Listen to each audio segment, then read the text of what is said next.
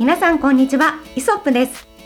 写真やカメラのお話を中心に今日も楽しくお届けしていきます。フォトグラファー河野です。フォトグラファーの松下です。お二人と一緒にカメラを学んでおりますキャン千秋です。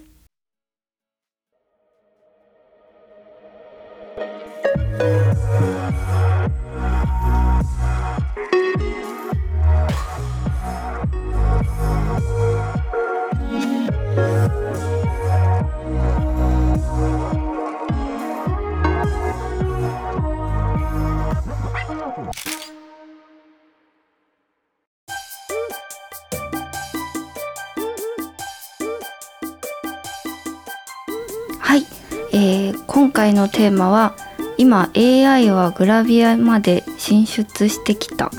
ていうテーマでお話できたらと思ってるんですが、はい、私はすごく疎いんですが、そういったことに、はい、知っている知識はどういうものですか？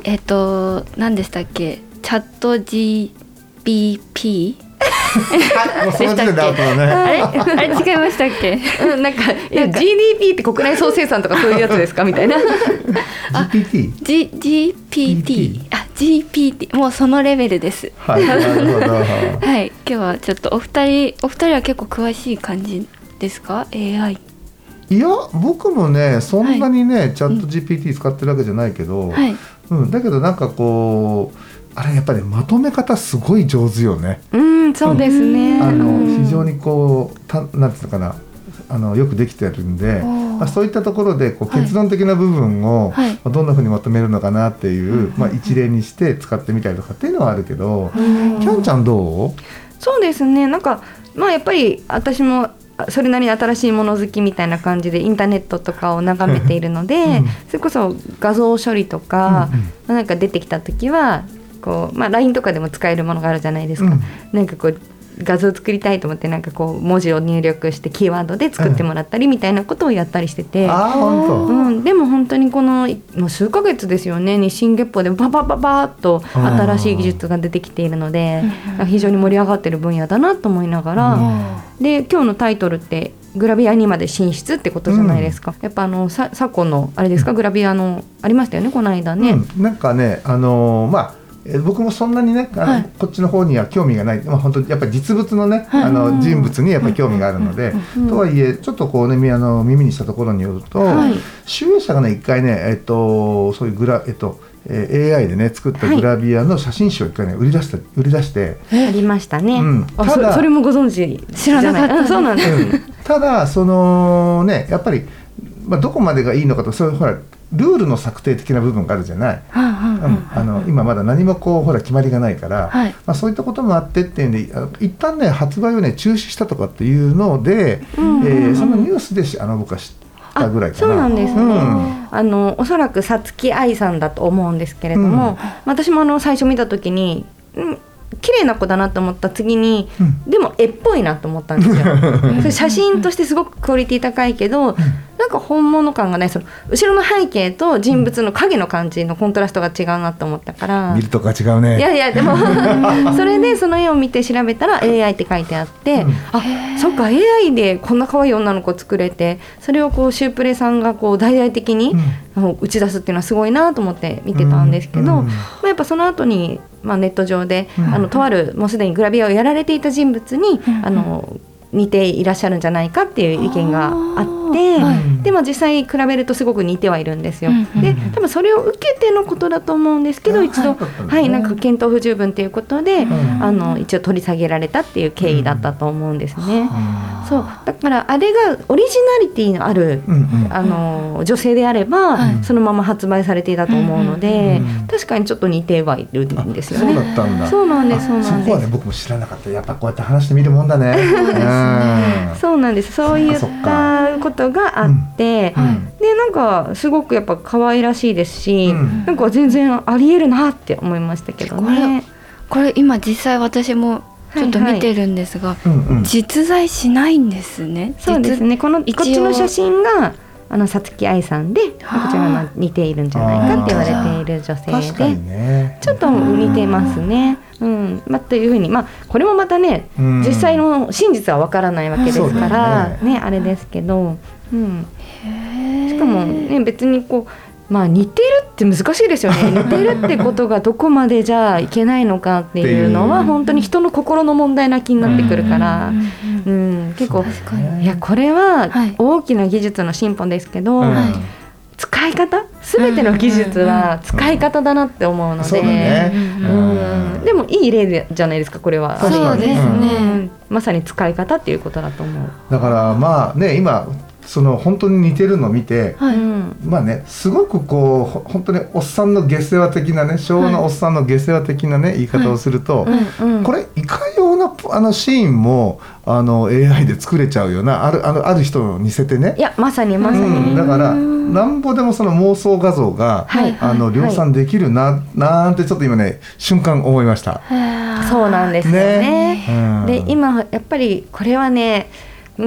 実際に起きていることとして、やっぱりそのいろんな画像投稿サイトとかにも、その誰かのが作ったものに似せたりとか、誰かが作った一部分にプラスアルファした、やっぱいわゆるコラ画像的なものも出回っていて、でこれも結構やっぱその問題にはなってるんですよね。それこそじゃあ実在の子供を使った何かとかになっちゃったりすると、結構問題に起きたりするじゃないです か。そういった問題もはらみながらも、どうやってよく使っていくかっていうところですよね、これ、と思って見てるんですよ。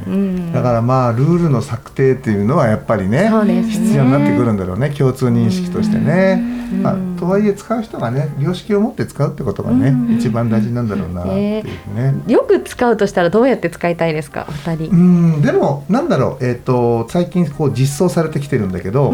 まあ、確かに画像の中で荒れてるところをねちゃんとこうきめ細やかに流してくれるだとか、まあ、そういった部分だったらね、AI に考えてもらって、まあ綺麗にトーンを作るとかっていうのはこれはでもありなのかなっていうふうに思ったりするんだけど、もうでもね実際 Photoshop にもね、入ってきてるのよ。そっか、AI が入ってきてて、それでPhotoshop もそうだし、あと Lightroom 現像ソフトね、こっちにも入ってきてて、ね Lightroom では、ノイズ軽減をAI で処理してもらうっていうね。それでまたローデータに書き出せたりとかも確かできたはず。だからね、まあ、本当使い方だと思う。でもそれがもし自動でできるのであれば、すごく今までかかっていた時間が短縮できていいっていうことですよね。そうだね、短縮できるのにプラス、あれかもしれないね、クオリティが上げられるっていうところはあるかもしれない。はい、だからそのね実際に撮影した実画像が、ノイズによって、まあ、荒れていると、でその荒れを軽減させるのに、まあ、AI の力を使って、まあ、やるわけだから、まあこれはまあね正当な使い方なのかなとかとは思うけどね。確かにね。ただまあ今回のようにね、まあこれで本当に AI を使ってねグラビアのね、何か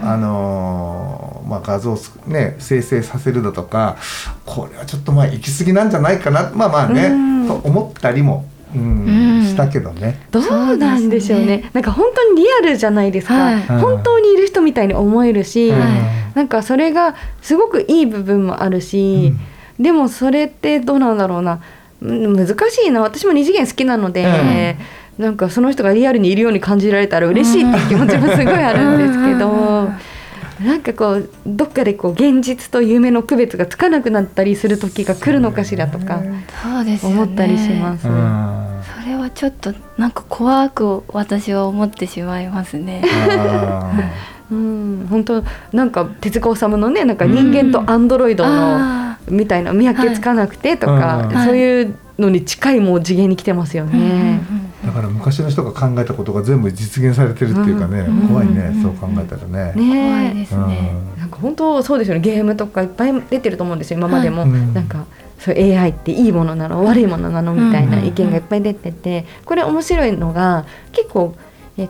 外ではロボットとか AI とかってなんだろう、危ないものとか人間に逆らうものみたいな感じで、はい今まで扱われてきてて、はい、でも日本って実はフレンドリーっていう意見がすごく多いんですけど、これなぜかっていうと日本にはドラえもんとかアトムとか、そうすごくに私たちに対してフレンドリーなもうロボットが存在しているから、はい、っていうのがあるらしいですよ、うん、って聞いてすごくなるほどって思って、そうですね、そう向こうは結構それこそそういったものが暴走するとか、化け物になるみたいな、なんかそういう作品多いじゃないですか、はい、そう日本はもうすでに友達なんですって。あ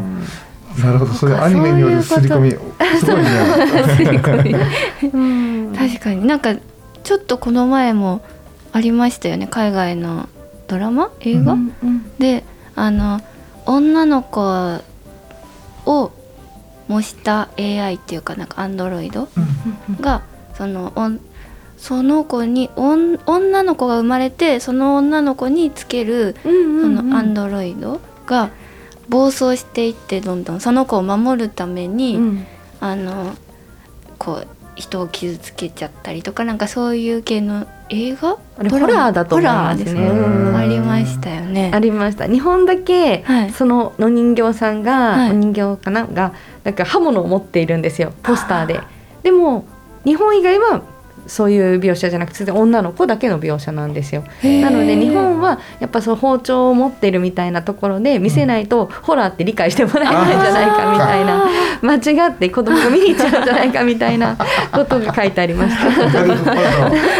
っぱ違うんだね、感覚がね、うん、違うんでしょうね。やっぱりああやって女の子だけ見たら可愛いって言っちゃうのかもしれない、うんうんうん、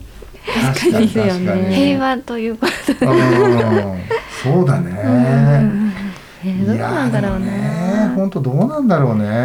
いやだからそこ、なんか例えばせっかく今実際の女の子たちが一生懸命頑張って努力して綺麗になってそれを写真に撮ってなんかすごい素敵だなって見てるのに AI がやったら努力してないじゃんって思っちゃうかもしれないですね。そうですよね、AI ずるいよって現役だったら言っちゃうかもしれない確かになんかもう理想像がこう画像となってるっていうことはみんな好きですもんね、言ってしまえば。まあね、そうだからでもどこだっけ、京都だとか田舎の方でさ、うん、もう今最近のね AI を使う前に、はい、なんかこうコンピューターの中にねタレントとかなんか女子高生を作るって言って、うん、すっごいリアルにね、なんかモデリングしてねなんか作ってたっていう、本当に可愛いのその子本当に、うん、でなんか音声を入れて言葉も喋らせてみたいな、今度そこには AI をかましてみたいな、なんかねもっともっと判定させていくみたいなことが記事になってたっていうのだけは見た、でも結局はそれって、AI も人間が作り出したものだから、そのAI が作ったそのタレントの方だったりとか、女子高生だったりとかってどっかで見たことある、何かに似てるとかっていう可能性は絶対あるってことですよね。そうだ、無から作れるのかな。無からはもうないのかも、ね、結局 AI もビッグデータっていうとにかくたくさんのデータを入れて、その中からちょこって抽出して作ってるってことじゃないですか、って考えるともう無はないのかなと思うんですけど、でもなんか人間ってさ、なんか未完成だったり不完全だったり、それこそ肌がちょっと荒れてたりするってところが人間じゃないですかって思うと、なんかやっぱ AI でみんなの理想を作っても、それは完璧と言えるのかみたいな気がする。確かにね、なんか人の何かそういう画像処理だったりとか、そういうので助けてくれるはすごくいいなって思うんですけど、いなかったものを何か作り出すとか、っていうのはなんかちょっと私的にはネガティブに思ってしまうというか、助けだけでいいと思いますそのままそうなっていくとなんか暴走していくか、なんか人となんか AI の見分けがつかないとか、なんか感覚が分からなくなるみたいになっていってしまいそうなので、助けの部分だけで今はこのままでいてほしいです。私的には画像処理の時にお肌きれいにしてくれる、前こうやったからじゃあこれはこうしましょうみたいな勝手に考えてくれて、やっといてくれるみたいな、それぐらいの方がいいです。どうですかそんなことないですか？ネガティブすぎるんですけど。いやまあね、でもそうだよね、まあ、そういう本当にはツールというかその道具としてね、なんか便利に動いてくれてね、うん、実在する、ね、人間の役に立ってくれるんだったらね本当にいいなとか思う。でもねやっぱピントがねずれてたりとか、うんまあ、ボケれたりとか、うん、ブレてたりとかっていう写真も、はい、やっぱり一旦サーバーに上げて、うんね、サーバーの方で AI でこう修正処理をして戻してくれるような、まあ、今アプリを介してね、そんなのも出てるからね、実際にねちゃんとね合って見えるの。すごいですね、うん、っていうのにお世話になったことあるけどね。あ、そうなんですか、うん、確かに惜しいなって時ありますもんね、うん、ピントちょっとずれちゃったからちょっとぼやっとしちゃってもったいなすぎるっていうのを直してくれる。めちゃめちゃ便利、うん、だからそういったね我々のね技術にはもう追いつかないところはねそうやって AI でカバーしていくっていうのはありだと思うんだけど、はい、まあ AI グラビアまではちょっとねやっぱ僕的にはなんか実在のね本当にこう触るとあったかいでも触れないっていうところのね、うん、なんか可愛らしい、はいまあ、女性とか、まあはい、素敵なね男性とか、まあ、そういったところをね、うん、はやっぱ実像でやっぱ見たいなっていうのが ね、うん、あるけどね、うん、確かにリアルの女性はチャーミングですよね。そうですね。リアルの男性もチャーミングだし、うん、やっぱ喋ってるところとか、うん、だから人間として存在しているところが良さですけどね。だね、うんうん、まあだけど分かんない。そのやっぱりね人によってはさ、うんうんうんね、僕だけのねなんとかちゃんを、僕のパソコンだけに住まわせて。いつもパソコンを開くとなんかね、はい、そこ待っててくれるみたいな、やっぱそういう風なこう夢や妄想をね、はい、すごくこう我々以上に何倍もねこう高く広く、うんうんうん、ね考える人だったら、はい、さあそういう自分の理想像、まあうんうん、なんとかちゃんに似せたさらに自分好みのね、うんうん、女の子をこう作り出して、うんはい、そのね、自分のパソコンの中だけでやるんだったらいいけどね。そうですね。そうですよ、ね、それはそれで幸せだし、はい、なんかお人形ごっことかしてたところのプラスアルファの延長線だとは思うんですよね、うんうん、それってだからそういうのはそれでありだなって思うけど、うんうん、だからやってることは変わんなくてもうずっと同じことを私たちはやってておそらくそれに新しい技術が、ねうんうん、なんかでも自分たちにとってはすごく楽になるならいいっていうことですよね。どんどんそういう自分たちの技術を助けてくれるものがいっぱい出てほしいですよね、うん、そうです ねそれはいいです ねドラえもんももうすぐできるかもしれない。ドラえもんのどの部分ができるかにもよりますよねどこでもドア欲しいな取り急ぎポケットの部分だけまずねそうユースケンポケットだけ欲しいね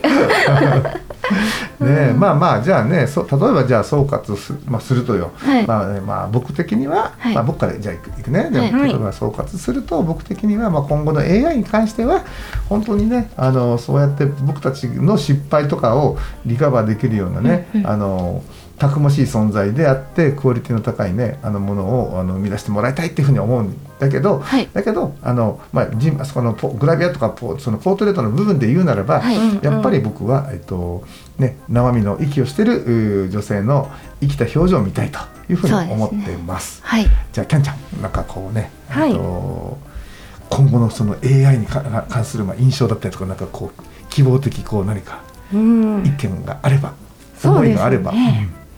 まあ、本当私はもう便利になるならそれが一番いいなっていうふうに思ってて、うん、でもなんていうか人間は現実だけでは生きられないので、うん、そういった夢の世界とかに居場所があるってこともすごく大事なので、うん、そこがより自分の身近になっていくのは嬉しいなって思うんですけど、うん、やっぱどこかでこの現実と夢の境界線を引いていくっていうことを考えていくのもすごく大事だし、うん、これは自分だけじゃなくて多分みんながうまく付き合っていくところなのかなと思うので、うん、まずは行けるところまで技術が進化するっていうのを見ていきたいなって思って今はいます、は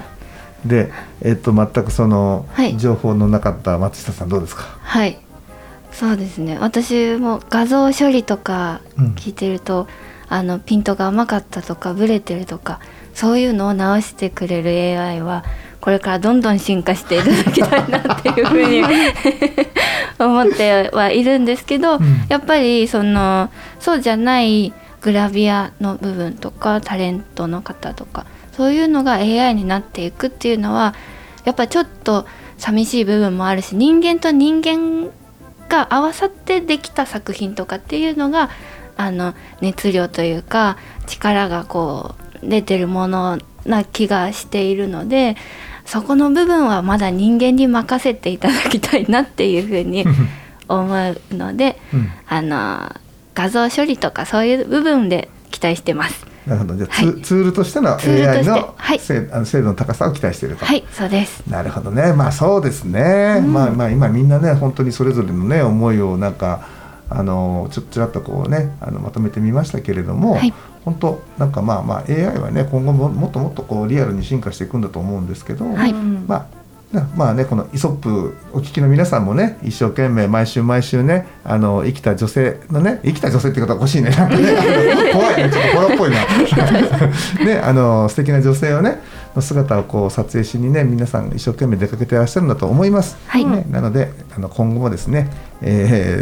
その撮影は頑張っていただいて、確かにでね、やっちまったところをですねAI に助けてもらうというふうな感じで、はいなんかいい付き合い方をねしていければだなというふうに思いました、うん、まあねちょっと今日 AI もう最近ねちょっと AI っていうねあんまりにも AI っていうんでね、はい、これをまた次ねなんか話す機会あるときにはねさらになんかこう一歩ね踏み込んで進化したようなお話ができたらなと思って、今回タイトルに挙げてみました。はいはい、ということでですね、今日は、この辺で AI グラビアにまで進出してきてるよっていうお話でした。皆さんご視聴ありがとうございました。ありがとうございました。